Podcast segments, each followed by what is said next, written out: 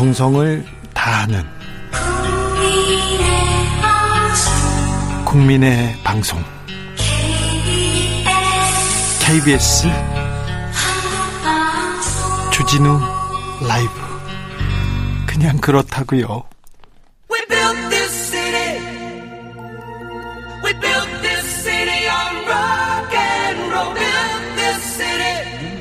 사라진 보수의 가치를 찾겠습니다. 진짜 보수로 거듭나겠습니다. 그러기 위해서 무너진 보수를 근본부터 재건하겠습니다. 대한민국 보수 재건 프로젝트 보수합시다. 원조 보수, 진짜 보수, 진짜 보수당 진보당 대표 김성태 국민의힘 중앙위원회 의장 오셨습니다. 안녕하세요. 예, 안녕하세요. 김성태입니다. 미국 유학파 거기다가 공군 중위로 40개월 복무했습니다. 그리고는요. 그, 제가 미, 진짜 보수예요. 미국에서 어, 연애를 열심히 하셔가지고 미국 시민권자 교포하고도 결혼하셨죠. 그렇습니다. 그렇죠. 그리고 또 어, 유학했지 뭐였지. 진짜 보수는 안민석인데 그렇죠? 그렇죠. 제 스펙을 그렇습... 보면은 어, 미국에서 석박사를 했고요. 네. 그리고 석박사를요?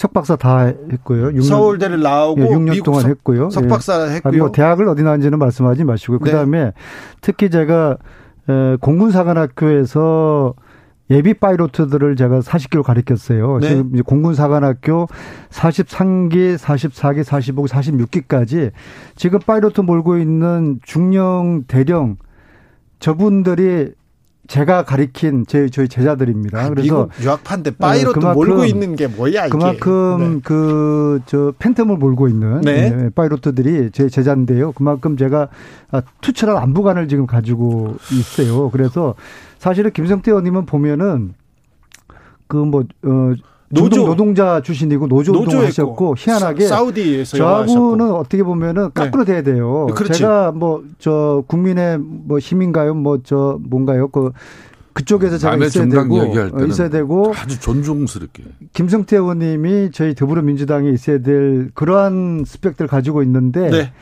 어, 뭐 운명이 또뭐 우리 서로를 또 이렇게 갈라놓았습니다. 그 안민석 의원은 이제 국민들이 사실상 오선 의원으로서 한 지역구에서 내리 당선한다는 건 참 쉽지 않은 그렇죠. 일이에요. 아마 요 근래 헌정 역사상 70년 사에 이렇게 한 지역에서 내리 저는 별론데 이제 않은데 오산 시민들이 위대하신 것이죠. 그 저분이 다 좋은데. 네.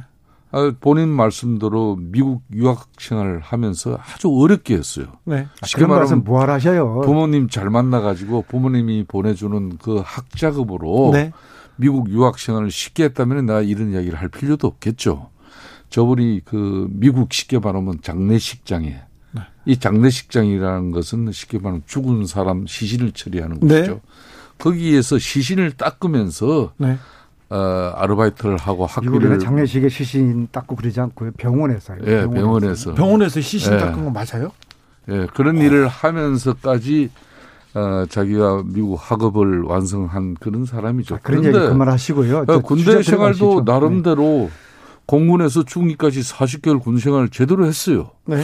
근데 이분이 누구보다도 투철한 안보관과 그리고 어, 대한민국의 이 경제 성장 발전의 이 공과에 대해서 인정하면서 좋은 교육 정책으로 대한민국의 미래를 밝혀 나올 수 있는 그런 좋은 자산이에요. 근데 요즘 요즘 너무 민주당에 그러니까 좀 남북 관계를 긴장 관계로 완화시키면서 평화를 위해서 좀 우리가 어, 국제사회하고 좀 상당한 공조를 이뤄 나가야 되는데 너무 우리 남북 관계에 치중하다 보니까 국제사회와 상당히 우리가 좀 어려워진 측면이 있다는 걸 본인이 알고 있어요, 사실상. 그러니까 미국에 누가 뭐라 그래도 민주당 내에서는 미국 통이라 그러면 안민석 의원이에요. 이런 사람들이 제대로 된 안민석 의원이 미국 통이에요? 어 그런 역할을 해야 되는 거예요. 나 몰랐네. 그 알, 그렇기 때문에 미국하고 특수한 관계 있는 건 맞습니다. 아 그래요? 제가 최근에 미국 입국할 때마다 네. 미국 공항에서 특별 조사를 받아왔습니다.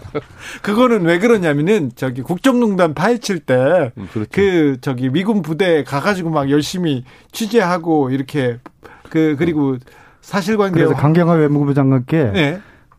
이유를 모르겠다. 네? 좀 이유를 이유라도 좀 알자. 그랬더니 뭐래요? 공항에 미국 공항에 도착할 때마다 가슴이 두근두근 긴장되고 떨리고. 아니, 아니 대통령이란. 근데 왜 외교부 장관도 그 이유를 모르는데요. 아, 그래서 네. 안민석 의원은 대통령 전용기를 타야. 네. 편안하게 미국을 대통령 전용기 탄 사람인데 그 아, 아 그때는 안, 안 그랬죠. 아니 대통령 전용기 제가 한번 탄 게 그렇게 세민하고 부러우세요? 누구요? 제가요? 주 기자나 우리 저 아니야 내, 내가 왜요? 내가 아니, 왜? 저는 그 미국 정부에서 미국 공항에서 왜 뭐 쓸데없이 안민석 의원을 입국 절차를 그렇게 힘들게 하겠습니까? 저분이 그냥 한번 불, 뭐 불수, 기본이 한 서너 시간을 저 불쑥불쑥 가서 일을 제법 많이 벌리신 분이에요. 저기 안민석 의원 김성태 의원님이 네. 참 훌륭하고 정치인으로서 손색이 없으신 분인데요. 손색이 없어요? 한 가지 네. 한 가지 그 단점 딱 한 가지 이거 고치셔야 됩니다. 저를 보면은 뭔가 흥분해 가지고 어떻게 하면 안민석을 흔들고 컴을 잡을까 디스를 할까? 아, 니 의원님. 그것이 그것도 아. 처음부터 그렇게 훅 들어가는 게 아니라 네. 들어보면은 저를 이렇게 잘 이렇게 띄워주는 척 하시면서 갑자기 디스를 확 해버리시니까 제가 제가 지금 사회자로 이게 중립을 잡겠습니다. 좋지 않은 버릇이에요. 사회자를 중립 사회자로서 지금 중심을 아니, 잡겠습니다. 오늘 할 이야기를 좀 하자고요. 자, 그러니까 할제 시간은 이제 끝난 거예요. 아니 할 얘기 하겠습니다. 안민석 의원님이 좀 흥분하신 것 같아. 내가 보기에 알겠습니다. 그렇죠. 알겠습니다. 사실상 네. 자, 어, 자 현안으로 넘어가겠습니다. 그래서 종전선언 촉구 결의안 어, 외통위에서 지금 뭐그 심사를 하고 어찌 통과를 시킨다 그런 얘기만 있다가 쏙 사라졌어요. 그건 어떻게 된 겁니까? 이게 그 뭐, 뭐 이상한 그 제도가 있어요. 예. 그러니까 보통은 이제 법안을 어, 제출하면은 20일간의 숙련 기간을 지키면은 지나면은 자동 상정되는 것이 이제 국회 법이거든요. 그런데 어, 이것을 상정을 보류를 하자고 이번에 그 야당이 저 주장을 했어요. 네. 어, 그래서 뭐 물론 이제 어 그, 그러한 그 그것은 또 국회법에도 있어요. 네. 있는데 뭐냐 그러면은 야당의 주장은 지금은 종전선언 이런 촉구기란 낼 때가 아니다라고 네. 하는데 그 이유는 민간인이 그 이렇게 피살된 이 시점이 예. 그 종전 촉구안을 상정할 때냐라고 이제 주장을 하고요. 국민의힘에서 그렇죠. 네. 그러나 이제 저희 더불어민주당 입장에서는 국회법에 따라서 일단 상정하고 난 다음에 그 다음에 또 이제 일정 기간 또 이제 지나면은 지나 지나서 어, 상임위 법안 소위에서 논의를 하고 거기에서 문제가 있으면은 그걸 보류를 이제 할 수도 있는 것인데 이 상정 자체를 이제 못하게 해서 그저께 이제 상정이 이제 보류가 이제 됐습니다. 그래서 이번에 결과적으로 이번 정기국회에서는 어, 시기적으로 시점상으로 어, 이번에는 정기국회 기간 중에는 종전선언 촉구 결의안 통과가 불가능하게 됐다는 말씀을 드리겠습니다. 자, 그런데 여기서 네. 종전선언을 반대해왔던 사람들은 항상 하는 이야기가 찬성은 하지만 반대하지는 않지만은 지금은 때가 아니다. 시기상조다. 때가 아니다를 지금 몇십 년째 10년 합니까? 전에도 했고 20년 전에도 했고 30년 전에도 해왔던 그런 논리를 똑같이 반복하는 그 것이죠. 안민석 의원이 참 방송을 잘하시는 분이에요. 지금요? 아니 전에는 방송을 보면은 네. 이 방송은 한 사람이 한 2분 이상 발언을 해버리면은 네.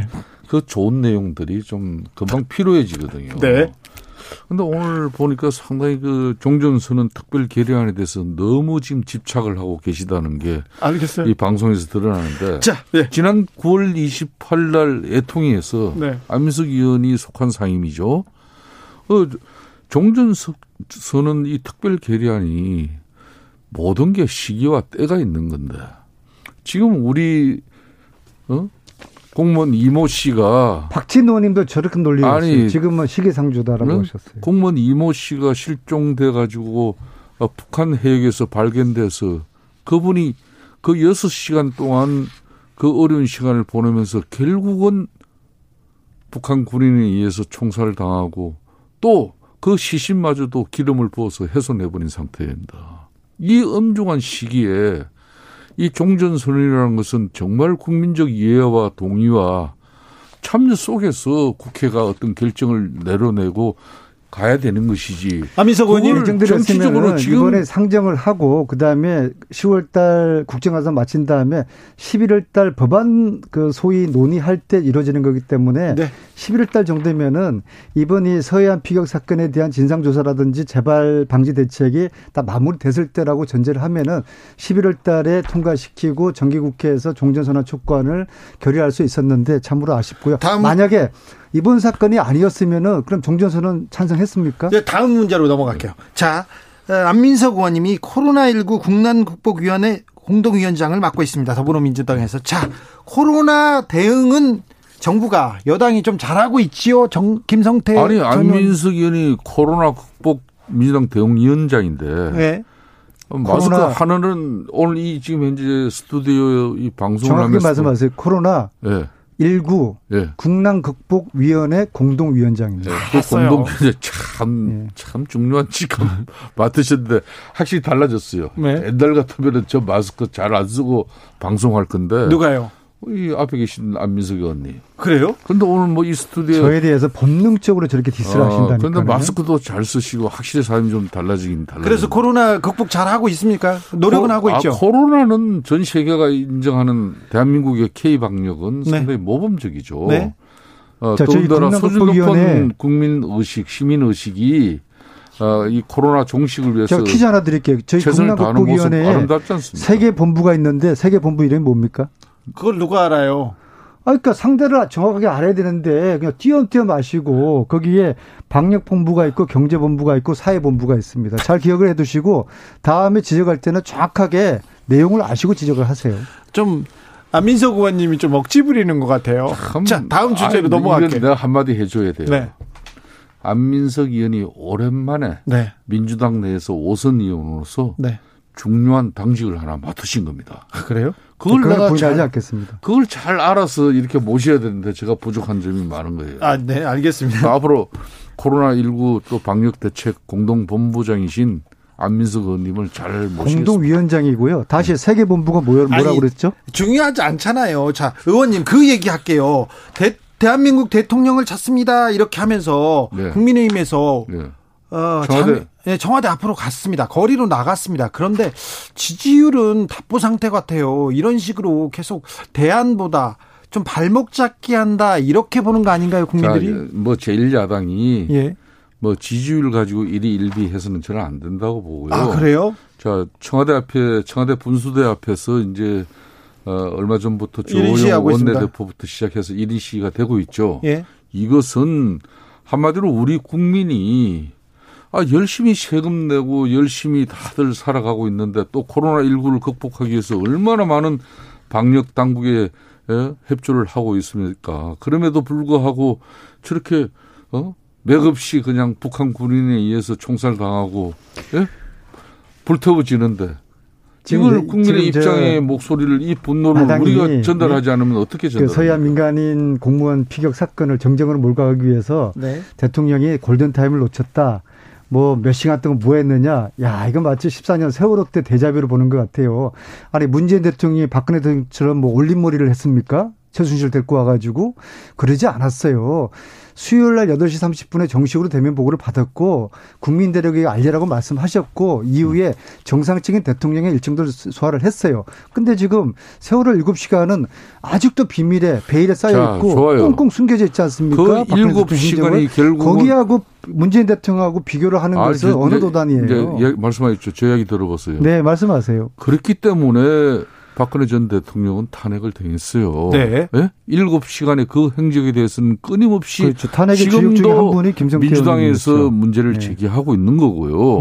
그런데 네. 이번 같은 경우는 그 수요일 날 저녁 6시 36분에 우리 국민이 북한 해역에서 이렇게 어 표류하다가 북한군에 잡혀서 어 있는 상태입니다. 그러면 대통령이 어떤 지시를 해야 됩니까?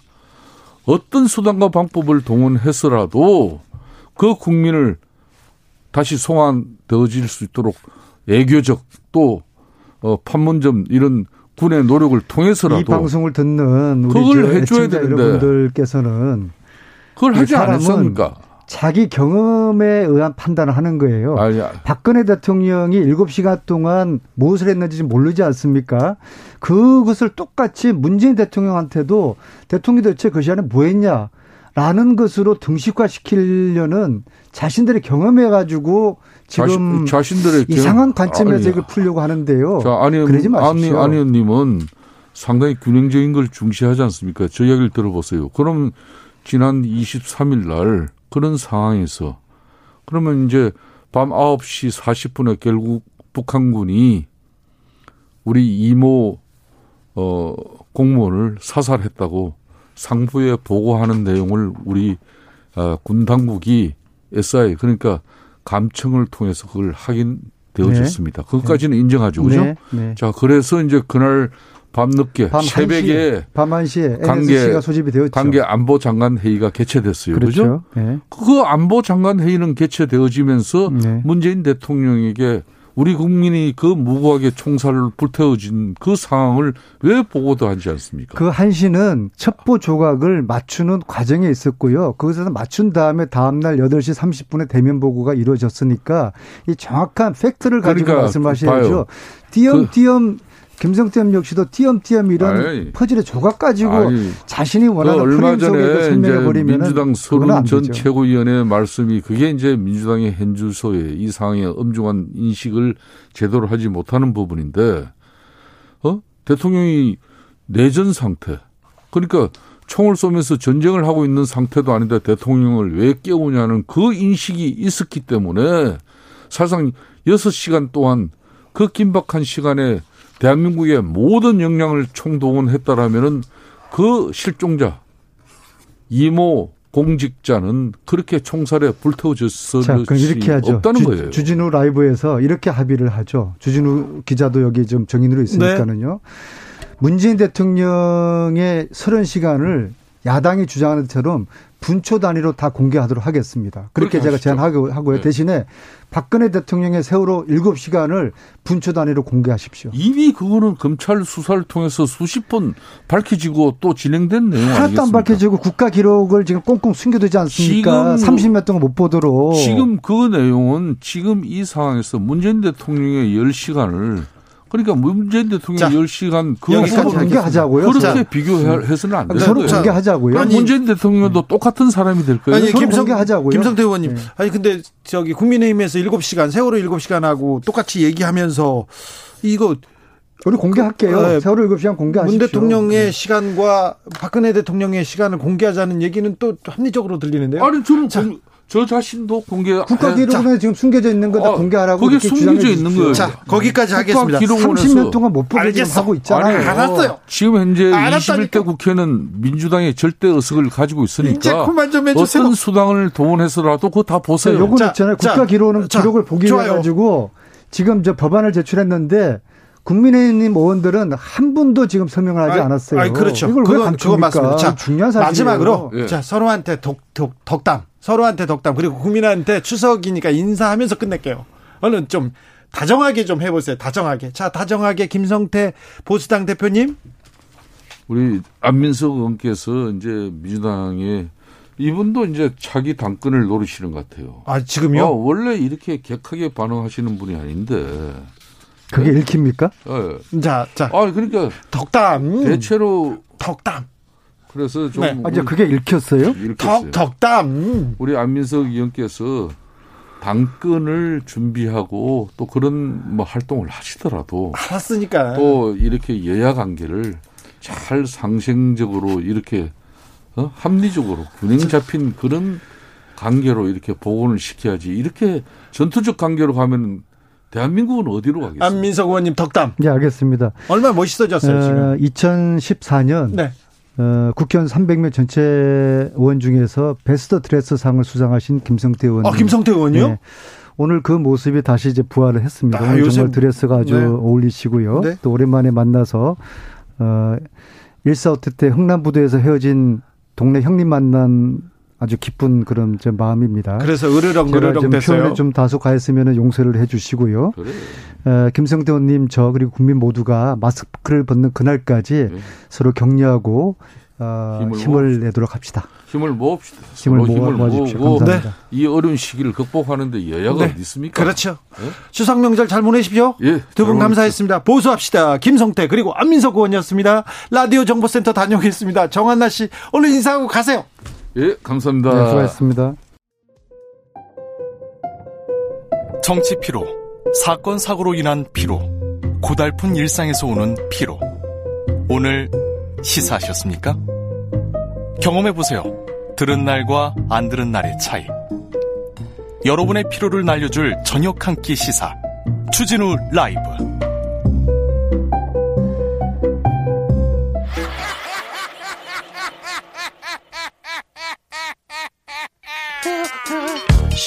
발로 뛰는 기자, 탐구하는 기자, 세상에 질문을 마구 던지는 기자, 기자가 본 오늘의 세상, 기자들의 수다. 라이브 기자실을 찾은 오늘의 기자는 KBS 김빛이라 기자입니다. 빛이라 빛이라. 놀림 많이 당했어요? 아유, 어릴 때 제가 놀림 당한 거는 뭐 이루 말할 수 없죠. 그랬어요? 네. 뭐라고 불렀어? 그때는 뭐 왜 성이 김씨기만 해도 김밥이라고 그렇죠. 별명 붙일 때니까 네. 저는 뭐 빛나리, 빗자루 뭐 여러 가지 많았습니다. 아, 빛나리, 빗자루는 생각을 못 했네. 빗자루 좋네. 자, 추석 연휴인데 출근했네요. 네, 뭐 방송국은 연휴가 없으니까요. 그렇죠. 저희는 뭐 명절 때 전부 다 쉴 수 있다는 거는 생, 상상도 해본 적이 없습니다. 네. 아무튼 주진우 라이브는 쭉 생방입니다. 네. 김비치라 기자도 오늘 생방으로 오셨습니다. 네. 명절 연휴 좀 기억 남는 취재 있어요? 저는요. 한 10여 년 전에 칼기 김현희 씨 취재를 하러 오. 태국 말레이시아에 간 적이 있어요. 추석 연휴에요? 네, 연휴에 갔는데 가자마자 아, 이 정보가 신빙성이 없다는 걸 바로 확인이 됐어. 어. 근데 3박 4일 만에 오기로 어, 비행기 표를 끊어놨는데 아, 리턴이 안 되는 표였어요. 네. 그래서 혼자서 이렇게 추석을 보냈던 적이 있고요. 어, 좋은 거 아닙니까? 아니요, 굉장히 혼자서 좀 외로웠던 적이 있어요. 네. 작년 추석 때는 제가 스위스로 취재를 하러 갔었는데. 어, 연휴에 글로벌하게 보내셨군요. 그랬었는데, 어, 기억 남는 취재 있으세요? 저는 해외 취재를 명절에 간 건 없고요. 네. 사실 이제 방송국에서는 귀성길, 귀경길 풍경을 헬기 타고. 그렇죠. 헬기를 타러 간 게 사실 저도 가장 기억에 남아요. 예. 헬기 처음 탔는데 무섭진 않더라고요. 안 무서워요. 다만 헬기 탄 기자의 미션은 어떤 뭐 망원경이 아니라 맨 눈으로 성묘를 하는 풍경이나 아니면 배를 타는 풍경이나 그런 것들을 찍어야 돼서 굉장히 저공 비행을 하거든요. 네. 저공 비행을 해서 내려가는데 정신 차려 보니까 저를 흔들어서 기장님이 깨우고 계시더라고요. 졸도를 했어요. 아 진짜요? 네네.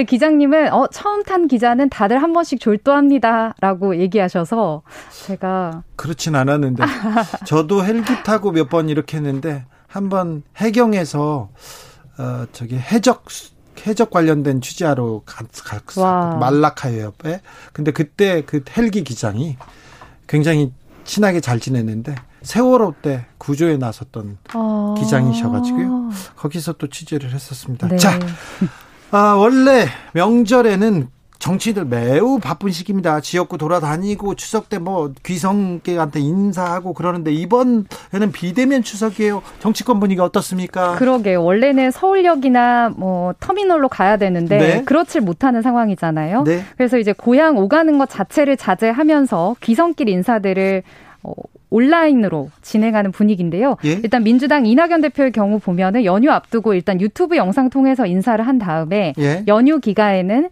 연휴여도 쉬지 못하는 좀 특수한 직군들을 찾아서 가는 계획들을 세우고 있다고 합니다. 네. 어제는 서울 성동구에서 환경 미화원들과 간담회를 열었고 남대문 네. 시장도 가서 뭐 상인들에게 온누리 상품권으로 여러 가지를 구입을 했고요. 네. 또 개천절 집회 대응 준비하는 뭐 서울경찰청 기동본부나 또못 쉬고 일하는 필수 노동자 방문한다는 계획이 있고 민주당 전반의 분위기는 방역 준수하면서 지역구들 챙기자라는 좀 잔잔한 분위기입니다. 민생 챙기는 민주당 그런데 국 국민의힘은 어떻습니까? 네, 국민의힘은 뭐 방금도 열띤 토론이 이뤄졌지만 이 사회상 공무원 피살 사건에 대한 정부 대응을 비판하는 여론전에 아주 화력을 집중하고 있습니다. 이 여론을 살려서 추석 민심을 좀 어, 좀 챙겨야 된다 이런 생각 하나 봐요? 네, 주호영 원내대표도 연휴 직전 열린 의원총회에서 연휴에 지역 가서 북한의 만행, 대통령이 없어진 그 시간의 문제점 설명하고 홍보하라고 직접 디테일하게 지시를 했습니다. 네. 일요일부터 청와대 앞에서 의원들이 릴레이 1인 시위를 이어가고 있는데 따로 챙길 지역구 없는 비례대표 의원들이 거길 지키고 나머지는 전원이 지역구로 흩어져서 사안을 알리고 있습니다. 예? 실제 어제부터 뭐 재래시장이나 교차로 이런 데 서서 문 대통령 어디 있느냐 알림판 들고 1인 시위하는 지역구 의원들 많이 보실 수 있을 겁니다. 네. 연휴에도 온라인 의총 열어서 전국적으로 수렴된 의견을 가지고 향후 대응하겠다 화력을 집중하고 있는 모양새입니다. 아, 국민의힘이 공무원 피살 사건과 더불어 추미애 법무부 장관 사건 검찰이 기소해서 불기소로 끝나서 어, 결론을 내렸는데 계속 이 의혹 그 불 지피고 있습니다. 거짓말이다 막 이 얘기를 하고 있는데 네. 어, 추미애 장관한테 계속 경고 날리고 있어요? 맞습니다. 사실 이제 추 장관 입장에서는 아들 의혹이 무혐의 처분을 받은 직후부터 뭐 법무부 대변인실이나 SNS 등을 통해서 강하게 보수 야당을 비판하고 있습니다. 네? 근거 없고 무분별한 정치 공세 계속한다면 합당한 사과 없다면 후속 조치하겠다 이렇게 강경하게 얘기를 했는데요. 네? 여기에 대해서 이제 국민의힘도 반격을 하고 있습니다. 요지는 추석날 국민들 열받게 하지 말아라라는 구두 논평을 낸 걸 시작으로 해서 열받게 하지 말아라. 네, 그 장재훈 의원의 경우도 페이스북에 방귀 낀 뭐가 속낸다라고 하면서 이제 적반하장이라고 비판 공세를 이어가고 있는 상황입니다. 네. 그리고 여기서 끝나지 않습니다. 연휴 끝나면 국정감사가 있잖아요. 네. 그래서 각 상임위마다 이 국정감사에서 추미애 장관 아들 의혹과 관련해서 할 수 있는 건 다 해보자라는 분위기입니다. 계속해서 추 장관이 불기소 어, 처분을 받았지만 이건 정치 검찰의 행위였고 그다음에 거짓말한 거 아니냐 이 이야기에 조금 화력 집중하고 있어요. 네, 지금 법사위 소속 국민의힘의 조수진 의원이 민주당에서 당초 이 증인 채택에 협의해주지 않았던 추 장관의 아들을 비롯한 관련자 8명을 다시 증인으로 해달라라고 요청을 한 상태입니다. 조수진 의원이요? 조수진 의원 입장에서는 아니 지난번에 국감 증인 채택하는 협의 때는 검찰 수사 중이라면서 민주당이 거부할 수 있었지만 이제 수사가 끝났다. 그렇죠. 그런 입장입니다. 사실 국민의힘에서는 당초 검찰의 이 무혐의 결정에 대해서 항고도 하려고 했는데 일단 그건 홀드한 상태로 하고 국감장에 또 부르자. 수사장이니까 그렇죠. 수사 수사 중이니까 차, 라리 국감장에서 이 이야기를 하겠다는 거죠. 네, 일단 이렇게 증인 채택부터 힘쓰겠다는 전략을 펼치고 있습니다. 그렇다면 국감에 출석하는 증인이 있을 수도 있겠네요. 그렇습니다. 사실 이 참석자들 부른다고 해서 다 올지는 확인이 전혀 되지 않은 상태인데 네. 일단 어, 보건복지위에도 추 장관 의혹과 관련된 증인이 채택이 된 상태입니다. 그래 누구누구 저기 부른다고 했고 누구누구 나올 것 같습니까? 어, 일단은 이 추 장관 아들 서 씨를 비롯해서 뭐 처음에 의혹을 제기한 현병장 등 여러 명이 있는데요. 현병장 같은 경우에는 야당을 통해서 나는 증인이 채택이 돼도 가지 않겠다라고 한 상태라서 과연 법사위 증인 채택이 될지는 모르겠습니다만 네. 보건복지위 같은 경우는 추 장관 아들의 무릎 수술을 집도했던 삼성 서울병원 정형외과 교수가 증인 채택이 협의가 됐습니다. 아이고, 네. 참석을 실제로 할지는 확인이 되지 않았지만 참석을 하게 된다면 이 23일간 휴가를 연장할 정도로 통증이 심했는지 네. 또 사흘만 입원하고 나머지 통원 치료한 건 뭔지를 집중적으로 야당이 따져 묻겠다는 겁니다. 네. 음, 국감에 출석 안 할 수도 있는데 증인으로 채택되는데 안 나오면요 어, 벌금 내게 됩니다. 저도 국감 증인으로 채택된 적이 있었어요. 어, 어떤 사안 관련해서요? 어, 노무현 대통령 친인척 관련된 음. 보도를 했었는데 그때 저 저하고 문재인 그때 민정수석 이호철 민정비서관 그런 몇 명이 이렇게 됐습니다. 근데 보통 증인으로 출석하지 않아도 않아도 그 벌금을 부과하지 않는데 문재인 대통령 때문에 벌금이 부과됐어요. 그래서 벌금 동기입니다. 저희가 300만 원씩 벌금을 냈던 거 절친이시군요. 아니 아니 벌금 동기예요. 네. 자. 추석 민심 계속 이런 내용 계속 밥상에 올라오는데요. 차기 대권 주자 적합도 조사 KBS에 했, 습니다 어떤 인물들이 언급되고 있나요? 네, 오늘 오후 4시에 저희 KBS 설문조사 결과도 이제 발표가 됐는데요. 따끈따끈하네요. 네, 이재명 경기지사가 26.2%로 가장 높고 1등이요? 네, 이낙연 민주당 대표가 21.6%로 뒤를 이었는데요. 5% 차이가 나네요. 아, 근데 이제 그 표본 오차가 플러스 마이너스 3%이기 때문에 네. 3% 포인트 안에기 때문에 사실상은 이 격차가 나지 않는다, 박빙이다라고 볼 수가 있겠습니다. 예. 그런데 어쨌든 어쨌든 이 두 여권 유력 대선 주사 합하면 47.8% 응답자의 절반 가까이가 이 두 인물을 차기 대통령감이다 이렇게 꼽았습니다. 네.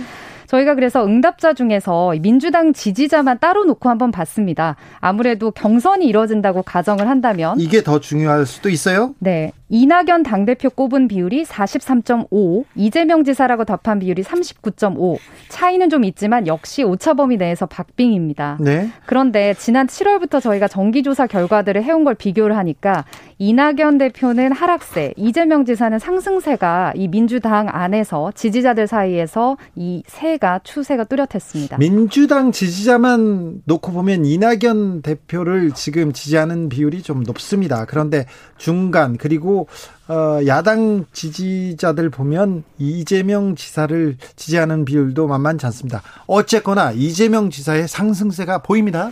네, 눈길을 끄는 것은 답변 비율을 보니까요. 국민의힘 지지자들의 답변이 이재명 지사와 관련해서 눈길 끄는 게 있습니다. 예. 국민의힘 지지자 중에서 홍준표 전 대표를 대통령감으로 선택한 비율이 14.3%인데 그런데요. 이재명 지사 꼽은 비율이 13.1%.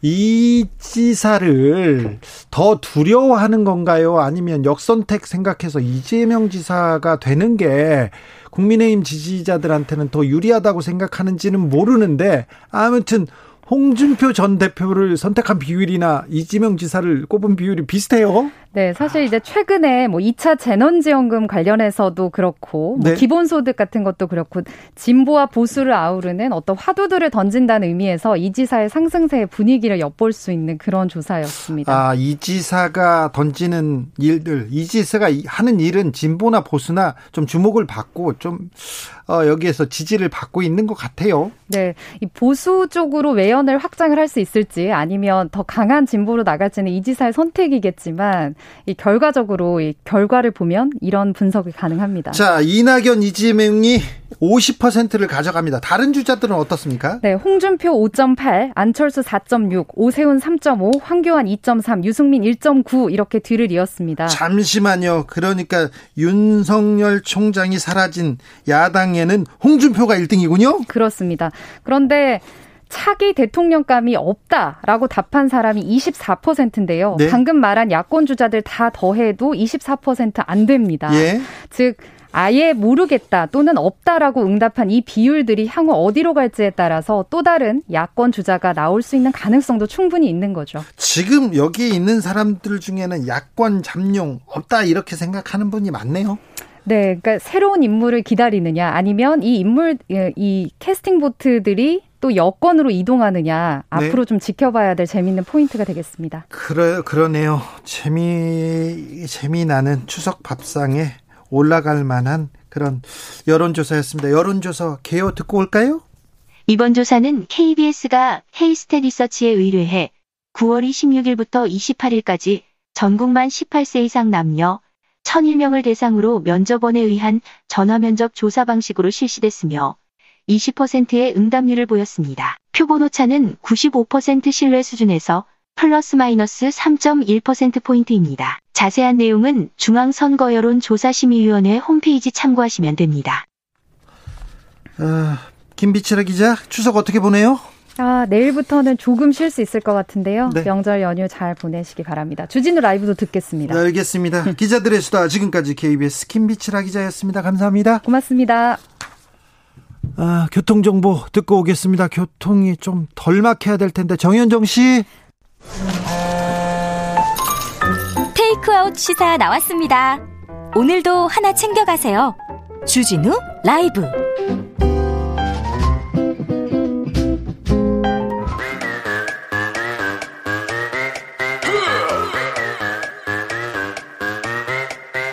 모두 정숙해 주십시오. 재판 5분 전입니다. 재판부 입장하고 변호사들 들어왔습니다. 그럼 사건 번호 0930 오늘의 재판 시작하겠습니다.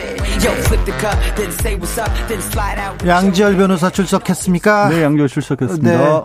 명절인데 출석했네요. 갈 데가 없습니다. 아, 그래요? 는 아니고요. 네. 사실 오늘 들어오다가 보니까 벌써 이제 그 서울에서 고향 내려갔다가 고향에서 확진된 사례가 벌써 나오네요. 그러니까요. 우려하던 네. 사례인데. 예.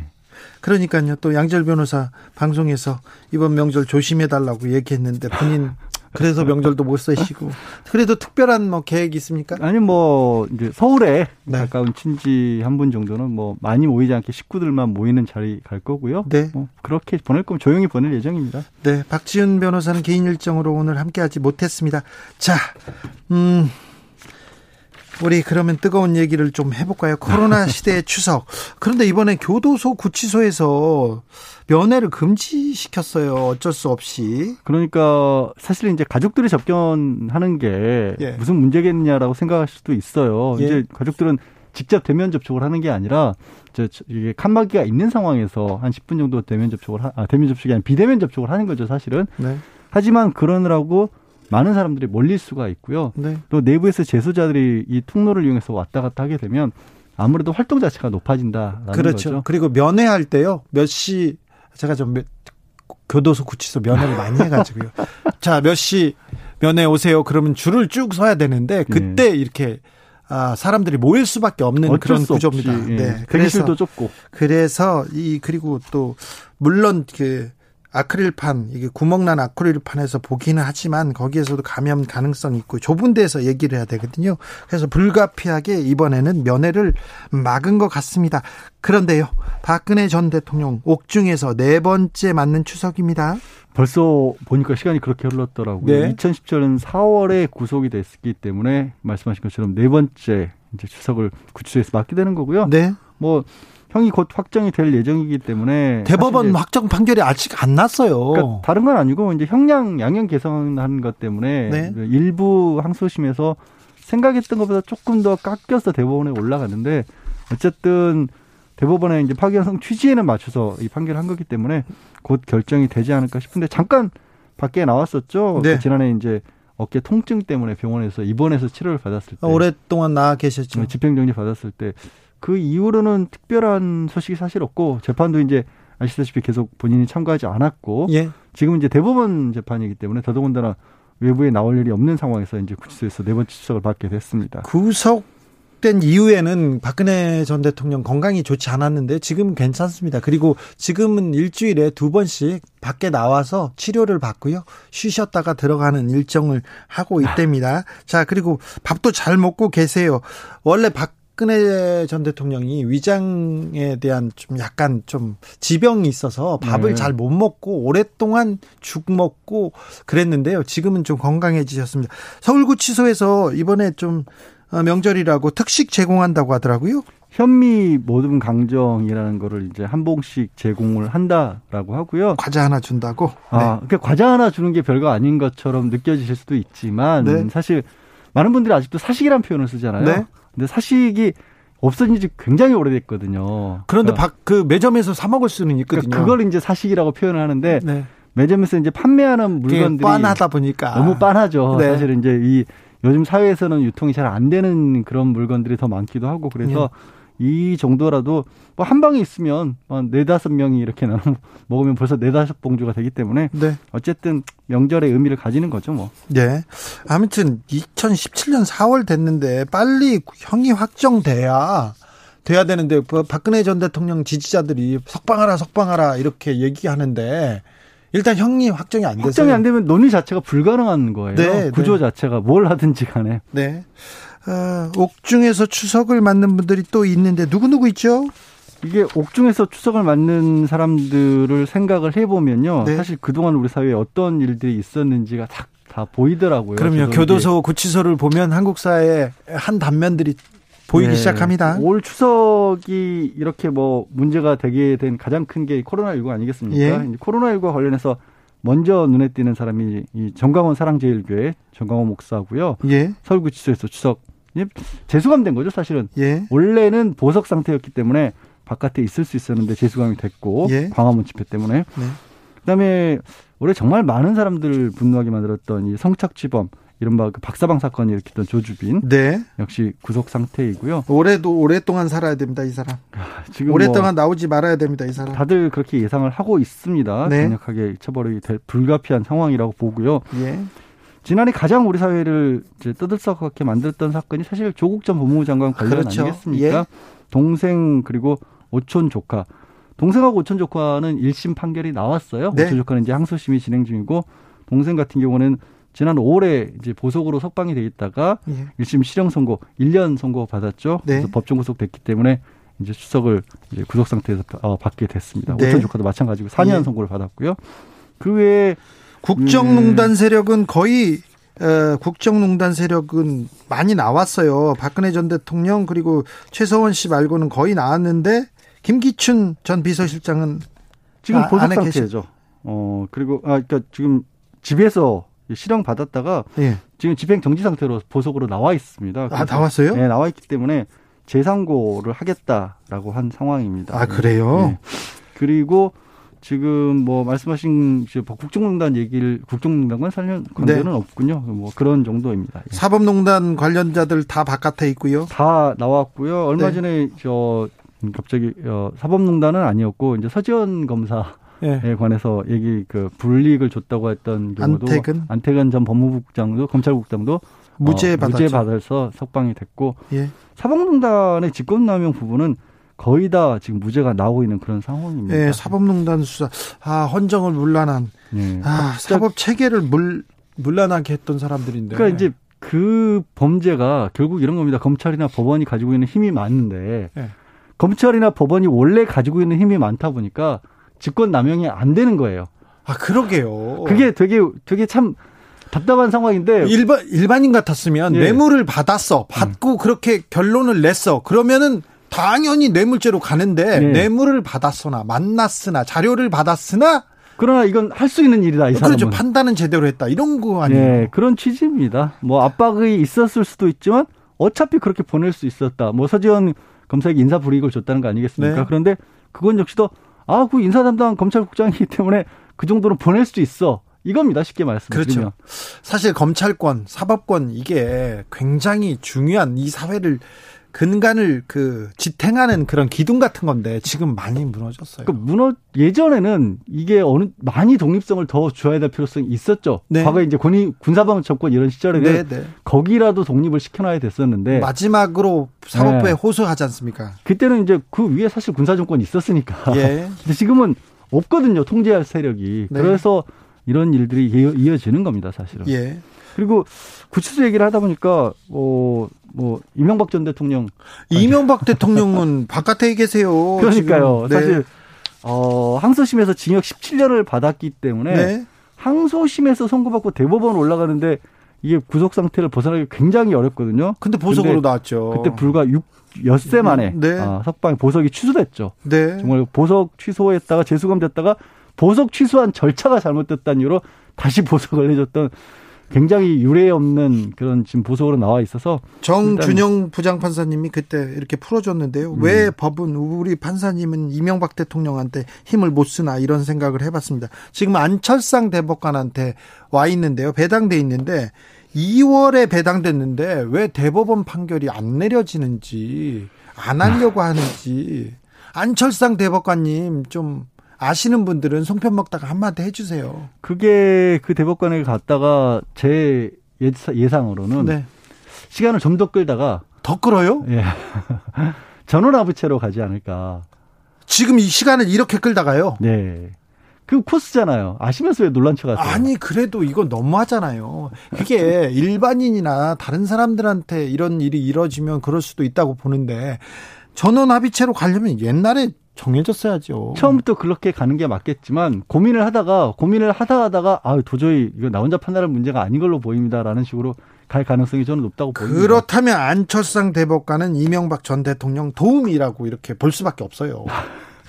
저는 그렇게까지 말씀 그렇게 보면 그런 비난을 받을 수도 있다는 비판을 받을 수도 있다는 거 명심해 주시고요. 우리 대법관님이 현명하게 판단해 주실 것으로 믿습니다.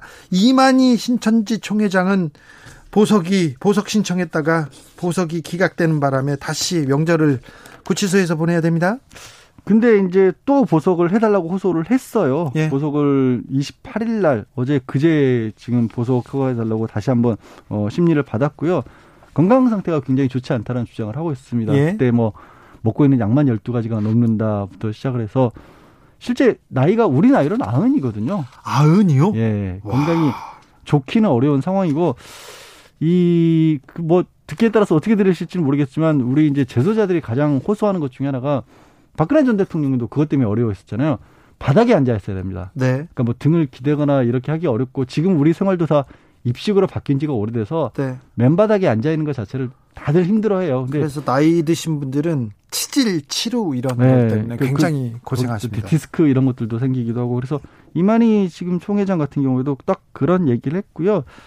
사실 어떻게 될지는 모르겠습니다만은 어 건강 문제가 제일 큰 사유이기도 한데 사실 이 코로나 19 때문에 구속된 사유는 횡령이에요. 횡령 액수가 크기 때문에 구속이 됐는데 실제 그 이면에는 이 코로나19와 관련된 문제가 들어있지 않습니까? 네. 근데 이만희 총회장이 구속되기 전에도 그렇고 구속된 이후에도 어쨌든 굉장히 적극적으로 또 방역당국에 협조를 했거든요. 네.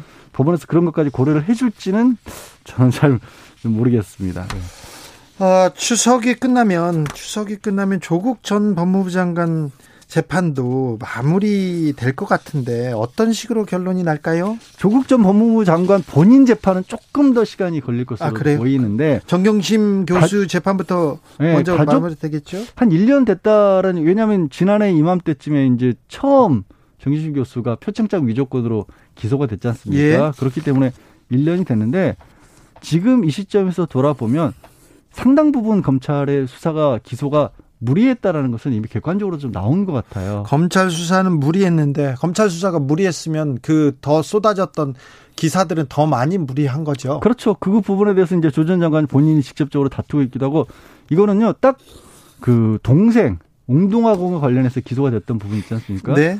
조 전 장관 관련해서는 동생이나 노모나 이 심지어 이혼한 전처까지도 그 가족들이 직접 다 수사를 받았고 여섯 개 혐의로 기소가 됐는데 네. 사실 하나. 실제 문제가 됐던 부분들 그러니까 뭔가 일가가 조 웅동학원이라는 사학재단을 이용해서 비위를 저질렀다는 부분은 다 무죄가 됐어요. 예. 그러니까 개인적으로 교사를 채용하는 과정에서 돈을 받은 거는요. 네. 본인 스스로가 직접적으로 인정을 했고 그래서 굉장히 이례적인 게 이 동생에 대한 판결문에 이런 내용이 나옵니다. 다른 혐의들이 다 무죄가 됐다는 점을 감안해서 형을 가볍게 한다. 네. 이거는 뭐 직접 그렇게 쓴 건 아니지만 듣기에 따라서는 야, 그 검찰 기소가 좀 무리했다라고 네. 판사가 보인다라는 얘기거든요. 얘기죠. 네. 네. 딱 그런 거고 그 나머지 또 이제 조범동 씨 오전 조카 같은 경우에도 그게 가장 또 조준영과 관련한 큰 축이었던 사모펀드 관련이잖아요. 네. 근데 그 사모펀드에서도 민정수석이라는 권력을 이용했다거나 아니면 알 수 없는 어떤 정보를 빼돌렸다거나 이런 부분은 하나도 인정된 게 없어요. 조범동 씨 재판에서 조국 장관 권력형 비리 사모펀드는 권력형 비리 아니다. 그거는 다 빠졌어요. 네, 하다못해서 뭐 실제 조 전 장관의 돈이 돌아갔다 이런 부분도 하나도 없었어요. 그러니까 네. 그 사람도 유죄 조범동 씨도 유죄 받았지만 개인적으로 그 당시에 그 회사를 운영하면서 생긴 문제를 가지고 유죄를 받았지 권력이 관련된 부분은 하나도 나온 게 없거든요. 네. 그리고 처음에 말씀드렸던 그 표창장 그게 이제 1년 됐다고 말씀드렸는데 그 굉장히 단순한 사건이잖아요. 생각해 보면. 네. 아직까지 해답을 내놓지는 못하고 있다. 그러니까 지난 마지막 공판에서 재판부가 검찰이 공소장을 변경하면서 표창장 이러저러한 방법으로 유죄했다고 했는데 그거 그럼 재판정에서 한번 복원해 봐라, 재현해봐라. 대답을 못 했어요. 지난번 마지막까지. 네. 1년째. 네. 어떻게 물론 이거는 이제 정경심 교수 본인에 대한 재판은 아직 안 끝났기 때문에 제가 뭐 객관적으로 이래서 저렇다 말씀은 못 드리겠습니다만 어쨌든 고개가 갸웃거려지는 상황인 건 맞죠. 분명하죠. 네. 정경심 교수 재판은 11월쯤 마무리될 예정인데 아, 가장 큰 축은 표창장 위죠. 하나는 사모펀드 관련된 건데 사모펀드 관련돼서는 조봉동 씨 재판으로 끝났고요. 근데 어. 그 부분도 조금 애매하긴 해요. 왜냐하면 사실 이제 정경심 교수 재판부로 갔던 이유가 그게 이제 경제 담당 네. 재판부기 때문에 갔는데 이상하게 서른 번이 넘는 재판에서 경제 담당 사모펀드 관련해서는 별로 심리를 안 했어요. 네. 계속 표창장 관련 네, 표창장 뭐 이제 학사 비리 이런 부분들만 심리를 했기 때문에 이 재판이 이 재판부로 보낸 이유가 설명이 안 되는 그런 상황입니다. 제가 그런데 검찰하고 저기 아, 사법부를 이렇게 취재하다 보는데 검사들은 굉장히 정경심 교수 재판에 대해서 자신감을 가지고 있습니다. 네, 아니 그거는 그럴 만한 사정도 보여요. 그럴 만한 사정도 있었어요. 재판 진행 과정에서 그런 부분이 여러 가지로 보였는데 네. 이 판사가 또 이재용 부회장도 재판하게 되죠. 네. 이재용 부회장이 굉장히 원했던 재판부 이재용 변 저 변호인 측에서 굉장히 원했던 재판부로 저는 어, 취재해서 알고 있습니다. 자, 방금 뜬 속보 하나 알려드리겠습니다. 법원이 차량 9대 이하 소규모 드라이브 스루 집회는 허용했습니다. 다시 한번 말씀드리겠습니다. 법원에서 개천절 관련해서 차량 9대 이하 소규모 드라이브 스루 집회 허용했습니다. 네.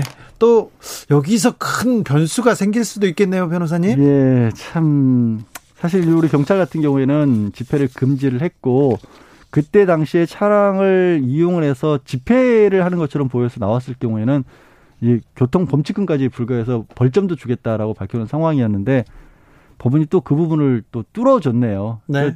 저는 지난 광화문 집회 때 딱 그런 거였거든요. 아, 100명 미만이고 이하고 거리 방역수칙 다 지키고 하면 이게 안전하다라는 이유로 허가를 해줬었는데 법원에서 그랬죠. 좀 네. 판사님이 조금 아니하셨다 생각이 됩니다. 예. 근데 이번에는 아홉 대 이하 허가를 해주면 아홉 대끼리만 뭉쳐가 다니면 되잖아요.